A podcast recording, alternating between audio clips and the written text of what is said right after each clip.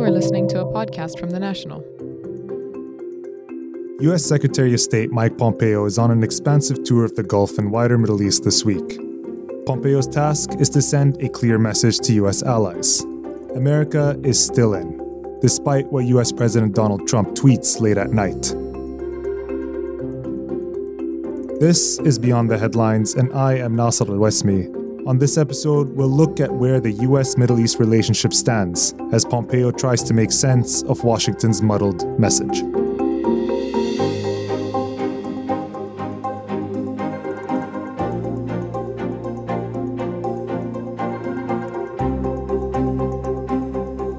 Last month, President Trump tweeted that he would pull out of Syria within 30 days, sending shockwaves around not just the region, but in his own administration. US Defense Secretary Jim Mattis disagreed with the proposal and resigned. Since then, the White House has said there is no such timetable on US withdrawal. The message keeps changing. In addition to other Trump tweets about the viability of ISIS and Saudi involvement in Syria, as well as congressional opposition to the US involvement in Yemen, there is little clarity and much confusion coming out of Washington, leaving US allies uneasy. So, Pompeo's visit is timely. The Secretary of State will visit all six GCC countries, as well as Egypt and Jordan, to help clarify just where the US stands. We will try to do the same this week by talking to two experts. First, we'll talk to the National's Hashem Osseiran about the larger issue of Syria and how the US involvement affects all parties. And later, we'll ask Cinzia Bianco of Gulf States Analytics about what all is on Pompeo's agenda during his tour. Hashem Osseiran is an editor on the Foreign Desk who's been covering the war in Syria since the early stages of the conflict. Thanks for joining us, Hashem. Thanks for having me. Featuring prominently on Pompeo's agenda is Syria and the future of what's going to happen in the country. Where does the U.S. withdrawal of troops in Syria place GCC countries? U.S. involvement in Syria has uh, worked largely to the benefit of GCC states, especially because of aligning interests. I mean, such as working against Iranian expansion and preventing Tehran from building a so called land bridge across the Mediterranean, as well as keeping Turkish intervention in Syria in check. So, a US pullout would mean that uh, GCC states are going to need to intervene more forcefully and directly, or at least secure more influence with the government in Damascus uh, to forward their own interests. We already see a move in that direction, with the UAE and Bahrain restoring diplomatic relations and Saudi expected to follow suit. And I imagine that this has something to do with countering Iran's uh, influence in the region. But how are they expected to do that exactly? So, pragmatically speaking, it is difficult to imagine a scenario in which Iran's footprint in Syria is significantly reduced. Tehran, for the past eight or so years, has been laying the foundations for a strong grip over Syria, be it political, economic, or military. So Iran definitely has a strong advantage.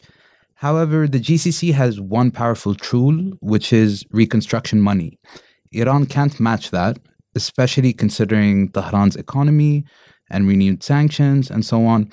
So we can expect, and I think should expect, Gulf states, especially the UAE and Saudi, to leverage reconstruction funds to achieve their agendas and further their own interests in Syria, including limiting Iranian influence but within a reasonable uh, degree. One second weapon, I think, is membership in the Arab League. Damascus is quite keen to restore its membership in the pan Arab body. Uh, it's an attempt to secure some form of legitimacy both among Arab states but also inside Syria. So we may see Saudi Arabia, Egypt, and the UAE and other countries setting out conditions for this to happen. Uh, this has yet to be seen. And at this stage, it's purely speculative, but I think it is it's plausible. Speaking of the Arab League, we have the GCC. Are all six countries in the bloc uh, aligned on Syria, or is there a rift on how they want to approach Assad? I mean, we can definitely expect the rift with Qatar, to spill into post war Syria. Let's not forget that Qatari funding of hardcore militant groups in Syria was a big part of the standoff with Saudi Arabia and the UAE and Egypt. Um, so while other GCC states move to normalize relations with the Assad government to some degree, we can expect Qatar to stay on the sidelines. Neither Damascus nor the rest of the GCC bloc is interested in seeing Qatar play any form of role in post war Syria, uh, especially considering Qatar's history of funding extremists in the country beyond that, um, I don't see any markers of some uh, problems emerging. I think the rest of the Gulf bloc is pretty aligned in terms of how they want to engage. But I also think that at this stage, they haven't formed a clear vision of what such an engagement will look like or how they will deal with both Assad and Iran and Syria. So that has yet to be seen. Uh, it's still it's still quite early. Amman is the first stage of uh, U.S. Secretary of State Mike Pompeo's trip. What does this mean for Jordan, who we know hosts a large number of Syrian refugees? I mean, Jordan is a key U.S. ally, so it's quite expected that Pompeo would also make a stop in Amman. Uh, when it comes to Jordan, it's not only about refugees, although this is a very big concern. And of course, ref- when we talk about refugees, we're talking about refugees both inside of Amman, but also internally displaced people that are present in a border camp near the Jordanian frontier, specifically those in Rukban. Uh, but I think one additional concern for Jordan is security, and especially stability along its frontier with Syria. The US has played a quite big role in reining in and controlling rebel groups in southern Syria near the Jordanian border. So I think Amman is also kind of looking for assurances that this border area will not flare up and that we won't see any possible or potential security threats uh, from that zone. No tour of uh, the Middle East is complete without a trip to Egypt. Uh, Cairo, what does it mean for Egypt? Is it playing a part in the future of Syria? Um, I think Egypt will toe the Saudi line in Syria. I think whatever Saudi Arabia chooses to do or how Saudi chooses to engage in Syria will be supported and reinforced by Egypt. We may also see Egypt playing, you know, a prominent role in terms of uh, deciding whether or not Syria will be readmitted to the Arab League. Um, but in terms of other powerful solo initiatives by Cairo, I mean, I don't really see that happening um, we can expect Cairo to try to put a foot in the door and maybe try to benefit from some of the spoils of Reconstruction. But uh, in terms of a, quite a strong and definitive political role, uh, I don't really see that in the cards. But again, this is speculative, and we, we would have to wait and see. All right. Thanks, Hashem. Thanks, Nasser. Cinzia Bianco is a Middle East and GCC analyst for Gulf State Analytics. She joins us to tell us what is likely to be the biggest topics discussed in Pompeo's visit next week. Thank you for joining us, Cinzia. Thank you very much for having me. Um, and I think that the visit that uh, the U.S. Secretary of State Mike Pompeo is about to uh, conduct in the in the Gulf region uh, will be a particularly uh, relevant one. Um, it's likely that the major uh, topic on the agenda and in discussions will be related to regional issues, ranging from the war in Syria to the conflict in uh, Yemen and in particular about the role that U.S. allies such as the United Arab Emirates can play um, in the next phase of both conflicts, which are um, departing from a time of most kinetic operations to uh, a part of sort of post conflict settlement. Is this also a show of support? Is it some way of telling the region that the U.S. is still involved? So um, it's interesting to see that way, and it's definitely possible. Um, I would say that the U.S. is certainly involved into its own relations with uh, Arab allies, but in terms of being on the front line in the region, it's actually the signals that uh, that they are uh, giving out of Washington might go in the opposite direction. Um, as we know, there's been a lot of discussion about pulling out troops, U.S. troops from Syria, um, and that uh, is definitely an indication that.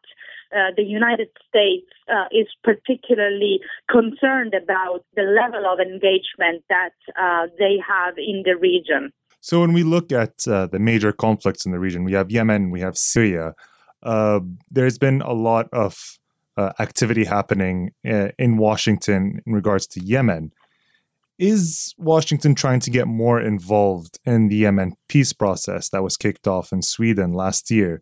Or are they, I mean, are they likely to push the coalition in a certain direction during this visit? Yes, uh, about Yemen, it's possible that um, there is going to be a frank and uh, somehow critical discussion between the United States and uh, its allies, uh, because we know that uh, this conflict in particular is attracting a lot of concern and criticism in Congress. So, uh, and at the level of the public opinion. Um, so there is a strong political momentum for pushing uh, a political solution and a negotiated solution, which is, of course, um, the stated objective of the Arab coalition itself as well. So there is broad agreement uh, in the sense of political settlement being the latest uh, uh, objective, but the ways in which to get to these objectives may differ as well as the timeline. Um, so it's uh, it's it will be interesting to see how critical and frank the dialogue is regarding this issue in particular. And then when we go to Syria, what message is Pompeo trying to send the Middle East in regards to U.S. President Donald Trump's abrupt decision to withdraw U.S. troops from Syria last month? Unfortunately, we um, there is a broad consensus among analysts and the academic community is that when taking into consideration Trump's decision, the decision and policy making of uh, the U.S. President Donald Trump, the element of unpredictability um, and the element of suddenness, decision, which may lack context or deepen understanding um, is to be taken uh, into account. So you can't rule out uh, the sudden decisions and uh, and uh, some somehow the inputs which may lack background and context. Um, but we have seen a backtracking of this decision, which was very impulsive and is regarded as widely destabilizing.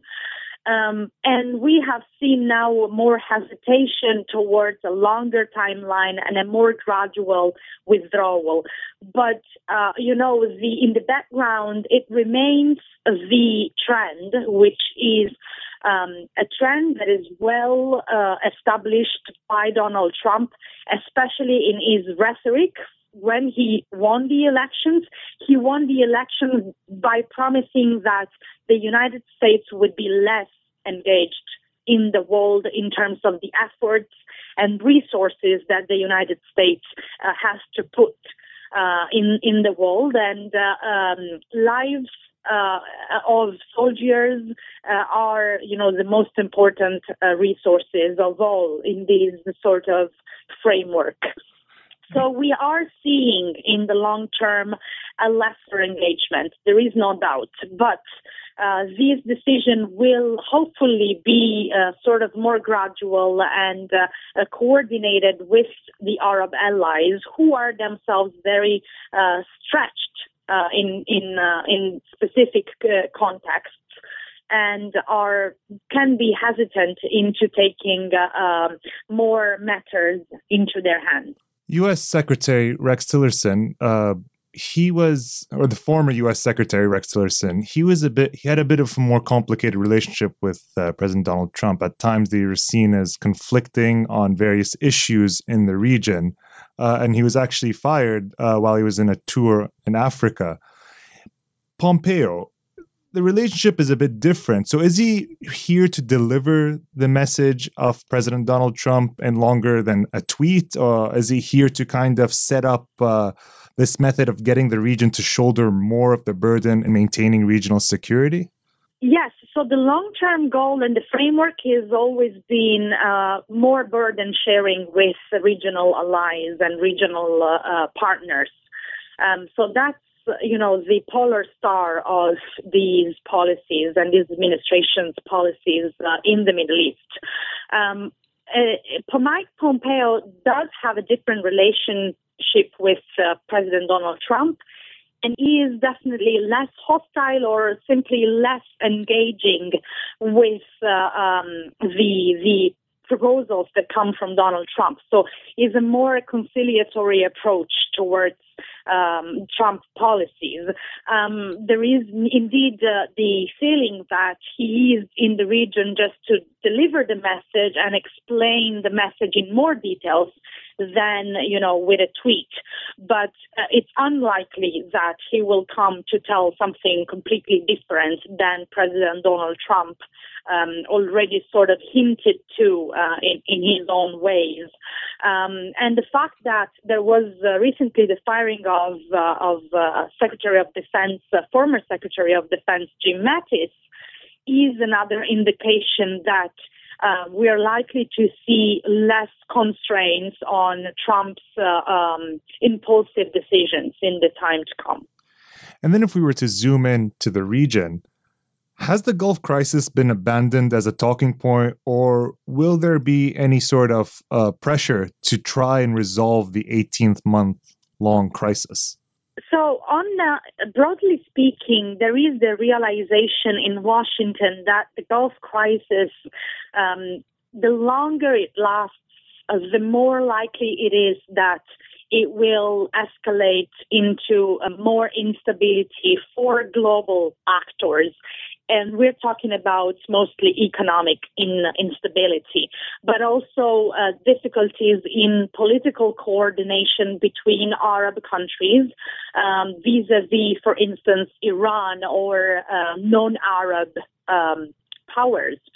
So there is this broader realization, but at the same time, given the nature of uh, policies in this American administration and how quickly they develop and how quickly new crises go come to the surface, um, it's likely that uh, the Qatar crisis will take a back seat in these uh, in this specific um, visit. So that there will be other uh, issues at the forefront, and again, I think specifically uh, Syria and Yemen. And then, how far are we in the uh, Middle East Strategic Alliance, uh, or it's been called the Arab NATO? Will there be any progress in the coming year? Is it likely to be discussed? So that's, uh, you know, the Arab NATO or the Middle East Strategic Alliance uh, is, I think, um, likely to be uh, the third topic of discussion beyond the conflicts in Syria and Yemen. Um, so uh, there is, uh, again, a push in Washington, from Washington, for further coordination because of the basic idea that pooling and sharing resources uh, in the sense of military uh, resources um, will help develop a framework and a mechanisms that will further the regional countries' ability to protect themselves thereby making the United States less necessary. And again, we go back to the polar star of the U.S. gradually becoming less present in the region.